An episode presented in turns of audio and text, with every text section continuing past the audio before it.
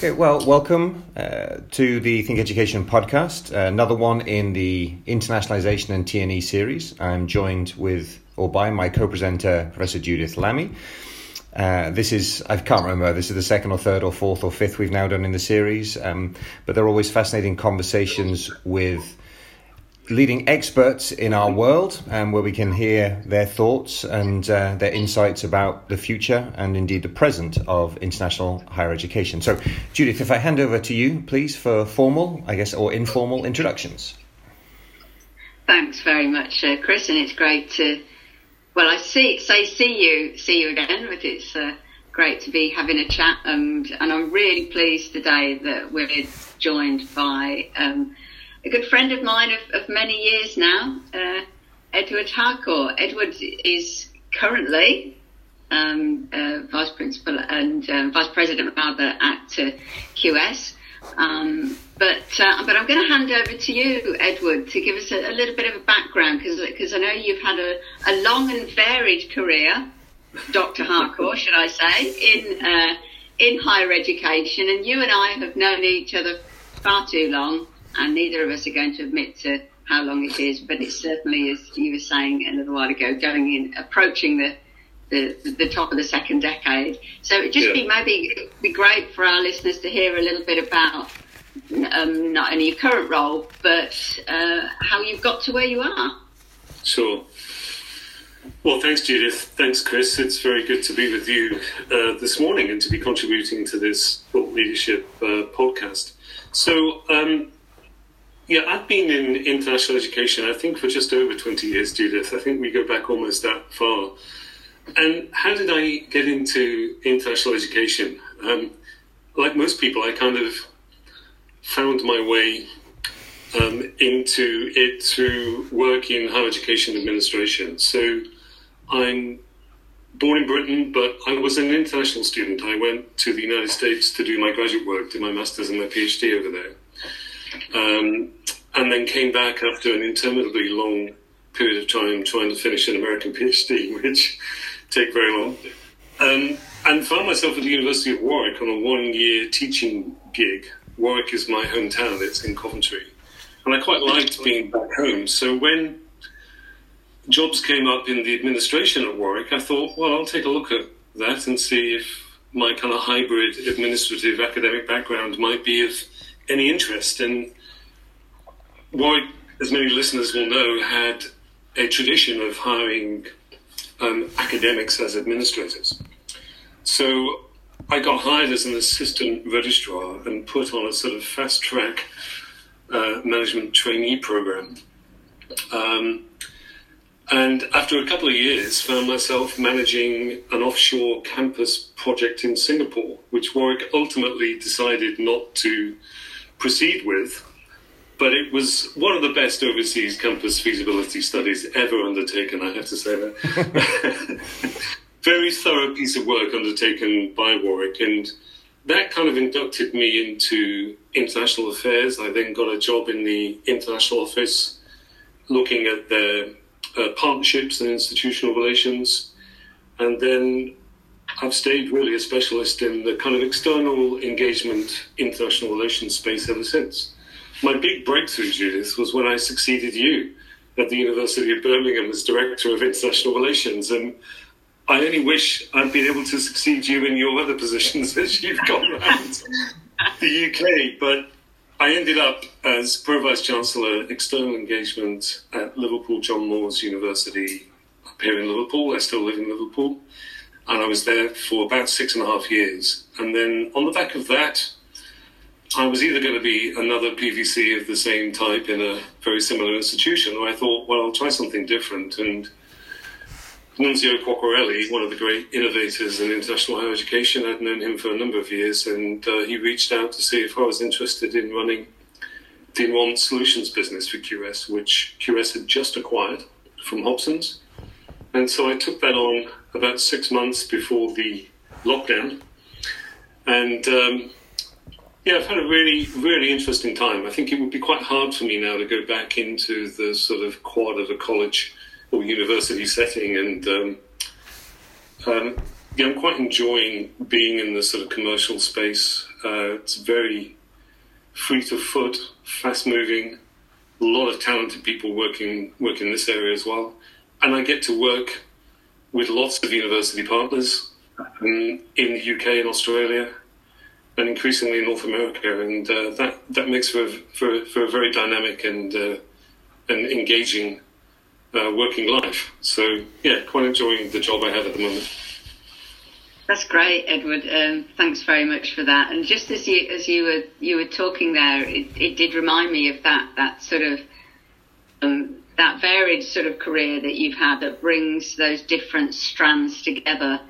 You know, as you've as you've worked in international yeah. Higher education, and in many ways, actually, it it it fits in really nicely with with the kind of things that we wrote about in in the book, you know, the evolution of, yeah. of transnational education. And I know when I was writing one of the the chapters, and it was early doors, and I remember sending you an um, a, a, link request, and you were kind enough to to respond to it, and we we had a, a, a, chat, if you recall, then about about mergers and you know different ways. We were right in the throes of COVID, then weren't we, and and the pandemic, um, and we were having a chat about that.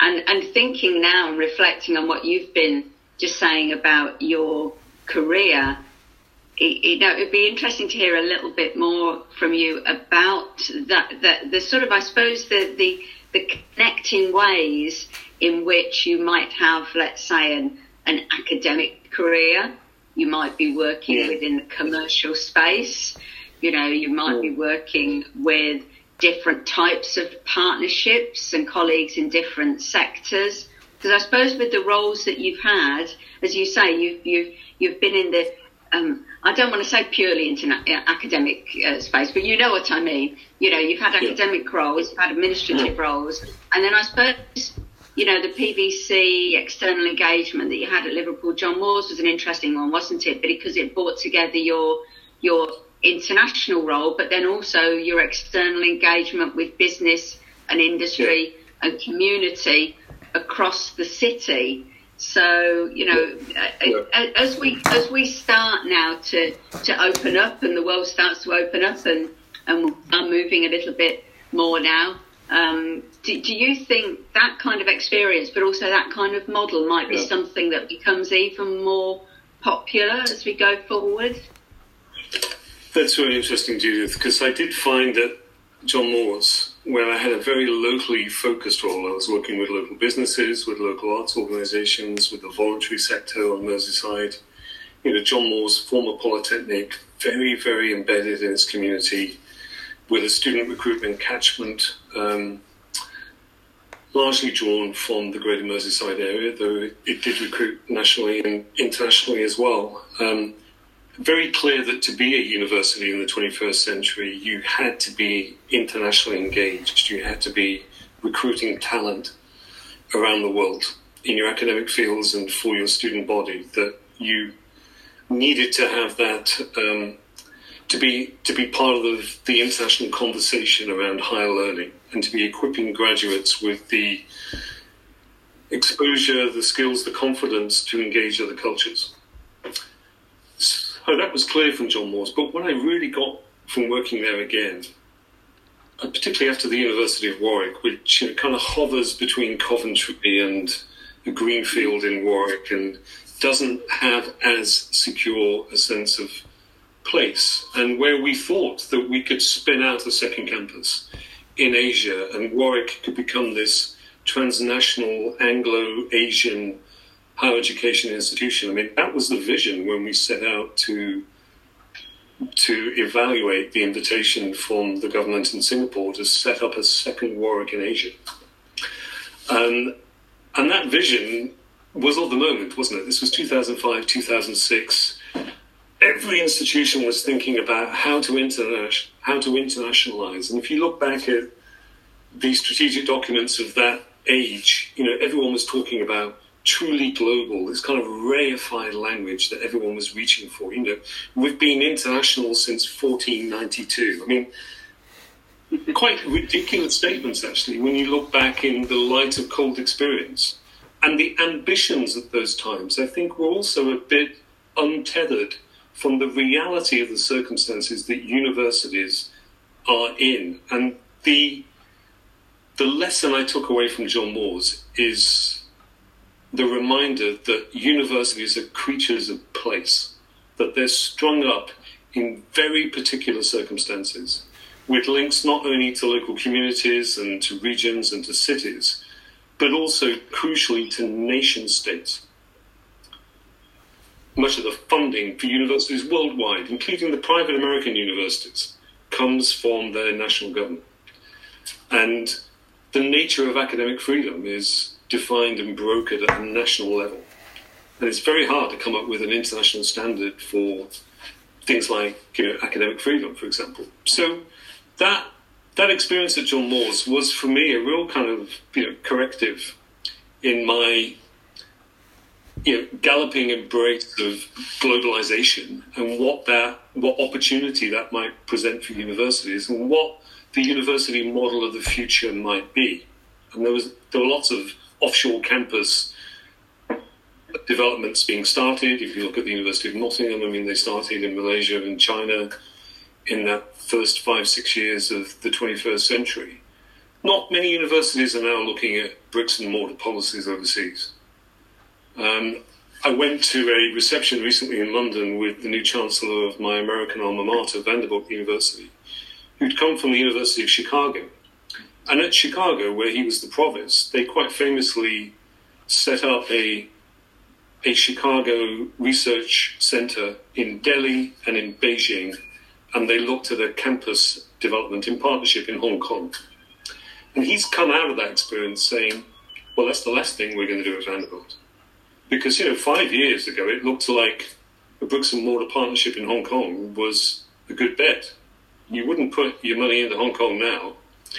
And, and the collaboration centers are turning out to be quite expensive things to maintain and actually almost impossible for an institution to direct because it relies entirely upon the engagement and the initiative of individual academics within localized disciplines. So we are at a point, I think, post pandemic as well, where we need to rethink the role of the university in an internationalized world, but one where maybe the globalization impulse has been checked by recent developments and where we will see many more barriers to the sort of freedom of movement that we all enjoyed for the first 20 years of the 21st century. I mean, we used to blindly hop on a plane and go to China for 48 hours. I've done it. I'm sure you've done it.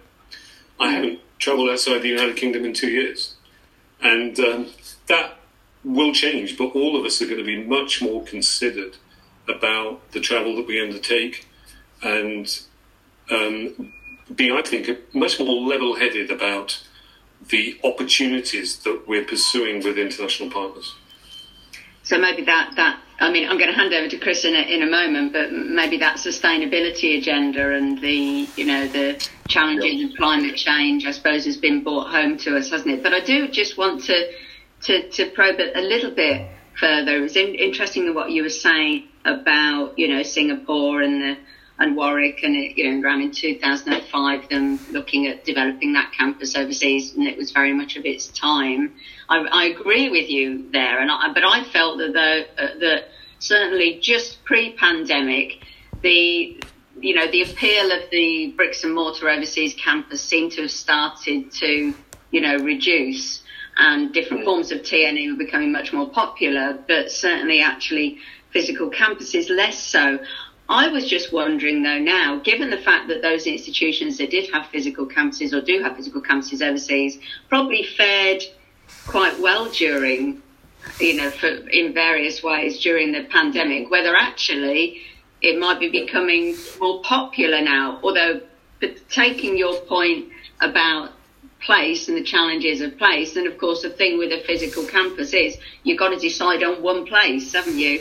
and yeah. we might decide on it and do a huge amount of research and this might look like a very attractive place for whatever reason to, to set up a campus. Yeah. But of course, you never know what's going to happen. And Hong Kong, of course, is a very good example of that, isn't it? Would we have thought that we mm. would be where we are yeah. now 10 years ago with regard to Hong Kong. So maybe one to park for a second as I pass over to, to Chris, but we might come back to that. You know, is that I, I, I can see that, you know, campuses had started to, to, to disappear from, from strategies for institutions, but potentially maybe given the challenges we've had that they might start to become more popular, but they might be developed in a different sort of way, maybe. Mm-hmm. I don't know, Chris, hand, hand over to you to to, to maybe probe a couple of those no, um, raised. Yeah, no, thank you very much for that. And um, yeah, fascinating points. I, I worked for the University of Nottingham both in the UK and I went up to Malaysia to set up the graduate school, and then I set up the graduate school on the China campus with a UK colleague.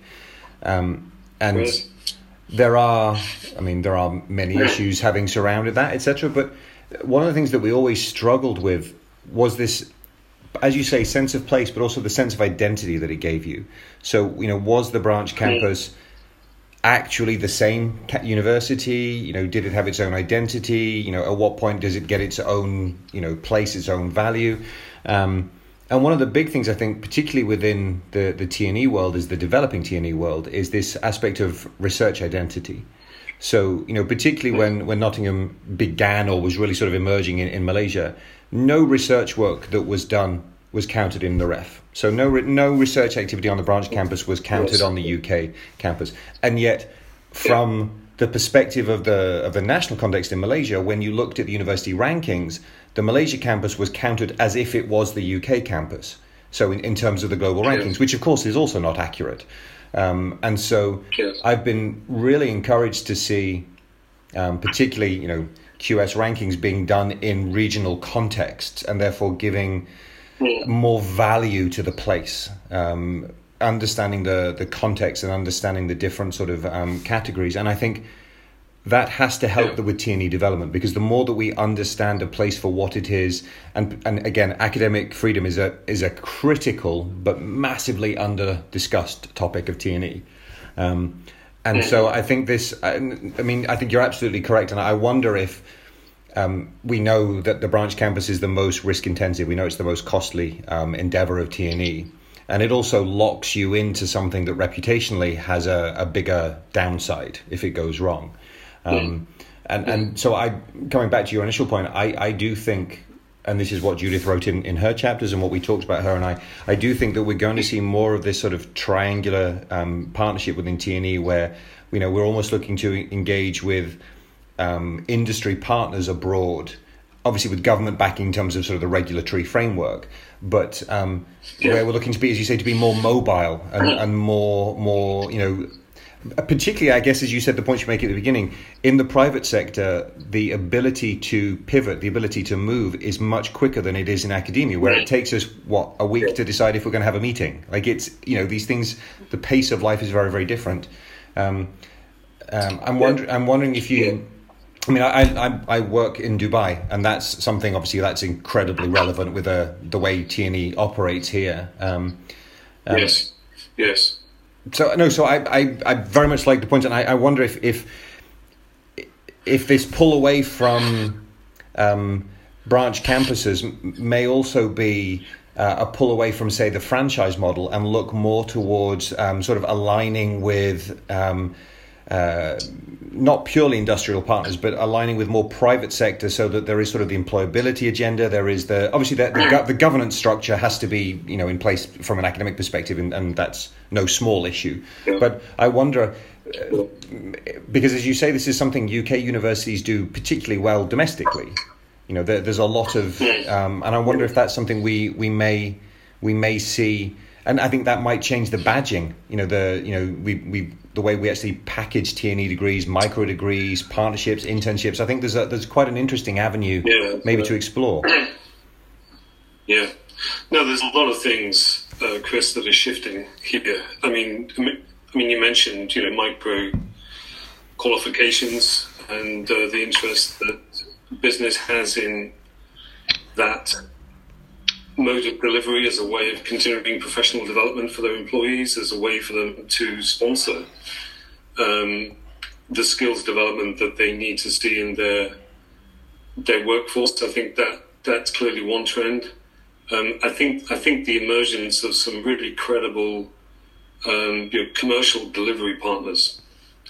Um, one of the things we did in my last year at John Moores was to partner with upGrad India and to license the delivery of um, a number of master's degrees in the engineering space through upGrad. Uh, students do a diploma locally in India at a bricks and mortar institution, but then they have the opportunity to upgrade that into a master's qualification by doing, um, if you like, the research part, the thesis part, with an academic um, as supervisor, and that was brokered by the upGrad platform. I think they've gone uh, from strength to strength from what I can make out in the last you know, two to three years, and that that's a really interesting model where you've got um, a commercial organisation brokering uh, between very different types of higher education institutions mm. in the interests of, of the student. Because the overhead on universities in developing, maintaining these bilateral links, um, I've become um, a little bit of a stickler in my older age, Judith, of the language that we use in higher education. I mean, you've heard me already on the truly global, reified language that we've just lazily adopted. I mean, I'm gonna I'm gonna go back and check that if, if I wrote truly global, yeah, yeah, many times, there never there never will be a truly global university. In fact, there isn't a global university. There probably should never be one. I think universities as multinational corporations don't really work. And if you look at the long history of collaboration in international higher education, then it's been around the sharing and, and you know, development of um, institutional um, emergence. I mean, if you look at the development of the American research university sector, it borrowed from Germany. Almost every academic in the late 19th century got a PhD from Germany, but then they stopped doing that when the American sector was strong enough. If you look at the older Chinese institutions, I mean, they were very heavily sponsored by engagement with the Harvards and the Yales who who put their knowledge on the table for the Chinese institutions to develop. That hasn't led to a long-standing collaboration or joint venture between those universities. It's in the nature of universities, I think, to stay close to place, to be within their nation state, and yes, to conduct international relations.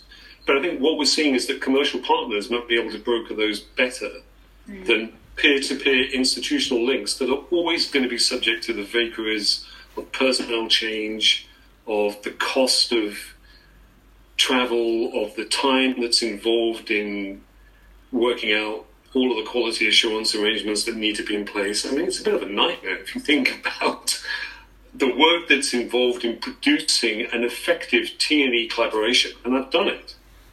And then you ultimately end up impacting what 80 students a year 100 students a year maybe a couple of hundred at most is this why then you think to jump in just for a second because one thing that this then brings to my mind is uh, a consortia is this therefore then why you think you know universities join different consortia i mean we we both in them you know, yeah. in our careers, indeed in the, in the same ones, you know, but, you know, with, for example, you get ones like Universitas 21, Worldwide Universities Network, I presume they're, yeah. they're still functioning, and then you get the massive, you know, ones like, you know, the, the ACU, and you get smaller ones, don't you, where maybe just got three or four institutions together. I mean, do you think in one way that's why people did that in the past to try and help facilitate yeah. and smooth some but but maybe as well is there an, an evolution going to take place with those consortia where we try to have or have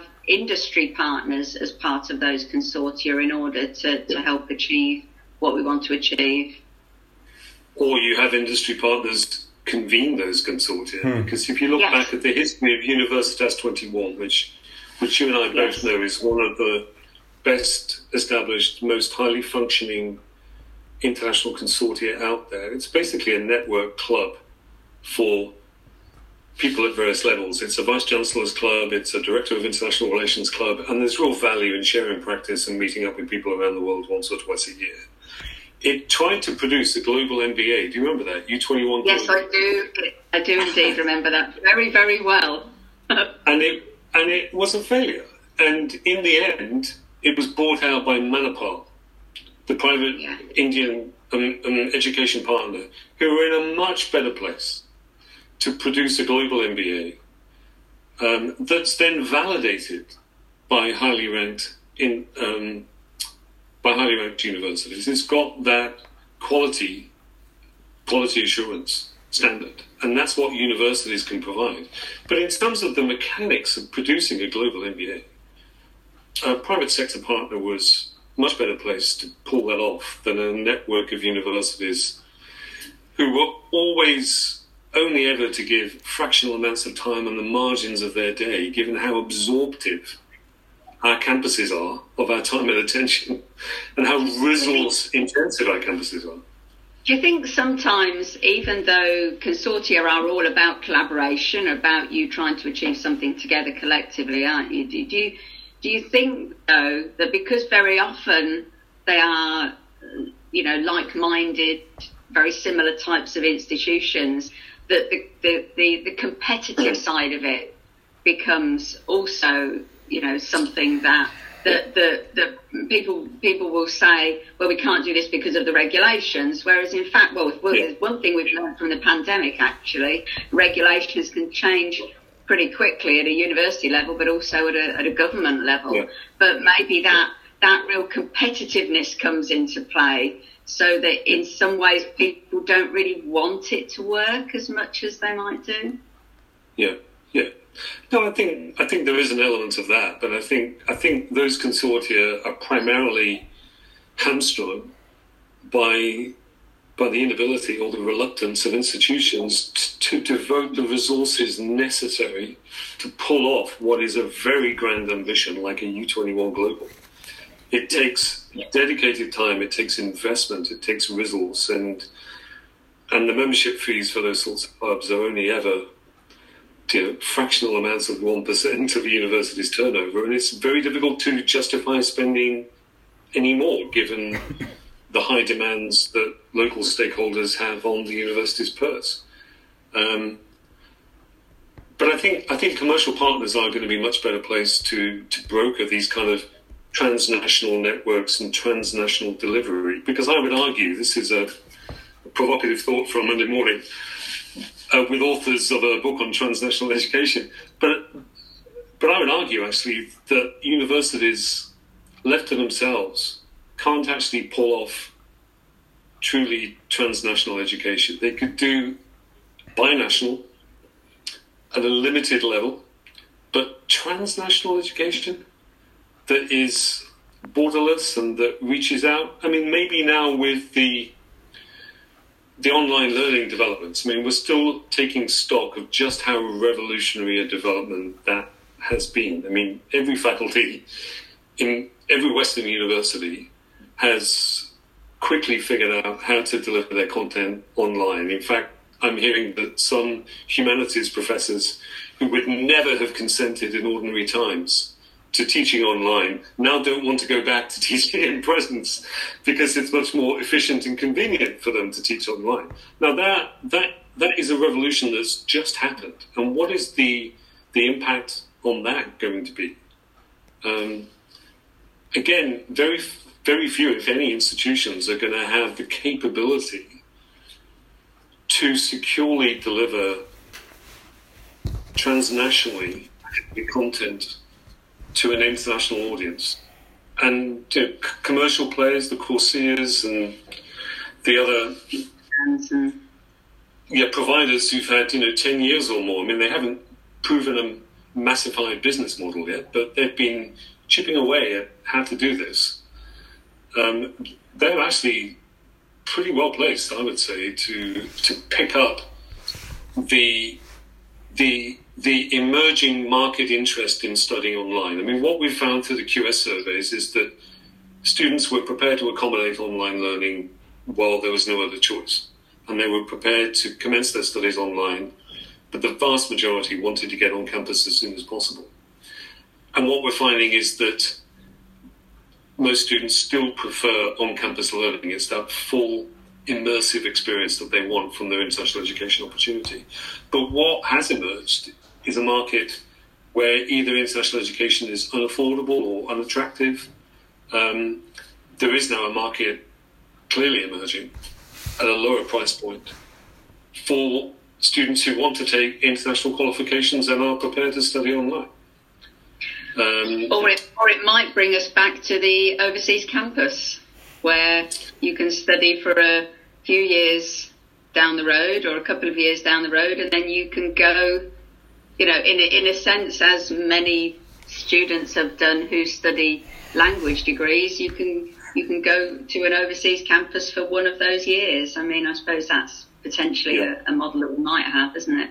I'm sure that we could range for a long time over these these um, these points that have been raised, and I, but I'm slightly conscious of time, and I know we're going to have to to to, to wrap up um, soon. But there's been some really interesting points I think raised here that. Uh, I'm sure some of these are going to find their way into the evolution of transnational education too, yes. which is what uh, uh, Chris and I are thinking about at the moment.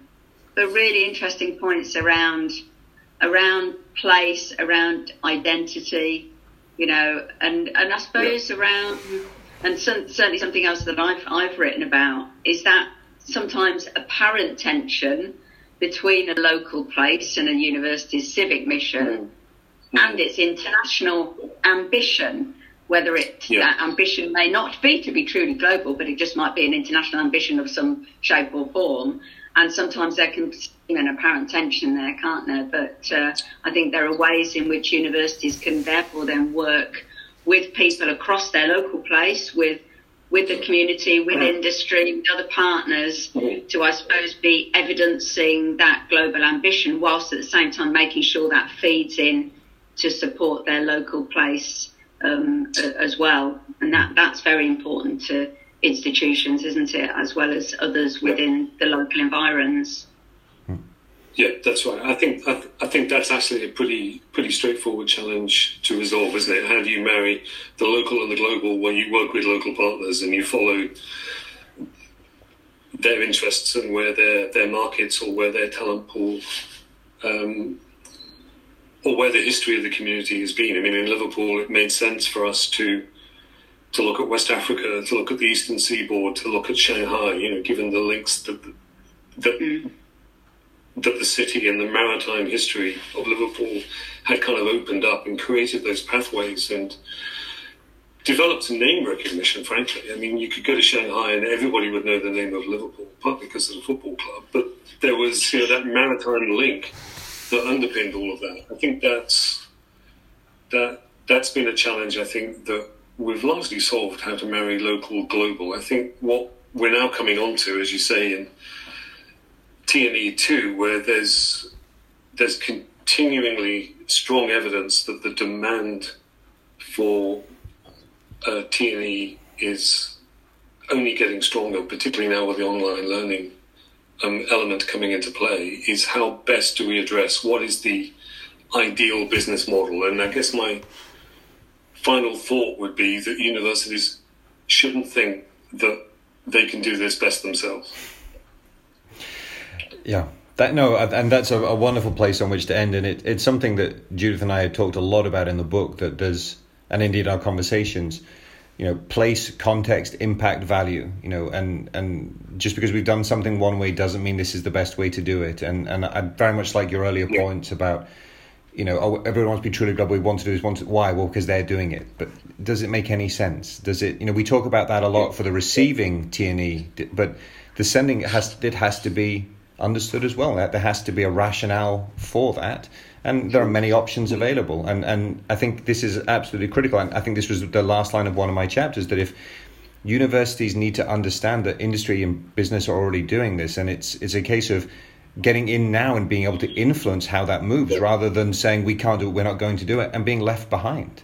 Um, and so, yeah, there's. I think there's definitely a space for those types of conversations. Um, and I wonder if you you might be uh, be free for a, an, another conversation on another day because as Judith said, I think we could have gone into a lot more detail. These are sort of points that haven't been we haven't talked about in, in many of our other podcasts. They're sort of opening up new avenues of, of thought, and um, hopefully we'll we'll be able to to re rejoin the conversation at a at a later point. But uh, Thank you very much indeed. be delighted to, Chris. Thanks. If you're looking for chapter writers as well, Oh no no, You- I think Judith's already written your name I'll down. be persuadable on that front. No, I'm sorry, you didn't read the fine print when you agreed to the podcast. No, that you're you already signed up. So uh, yeah. Oh, really? Yeah. Yeah. Yeah, your name has been written down. yes. So uh, we will certainly be um, be sending a formal request because I mean this, you know, a a chapter about what universities can't do and what they should do, and, and I mean this is. It's not. It's not provocative, but it's to be provocative. It's thought provoking because it's a very real challenge that we have to address. Um, Yes, and yes. uh, and no, this is this has been fascinating. Thank you very much indeed, uh, indeed for your time.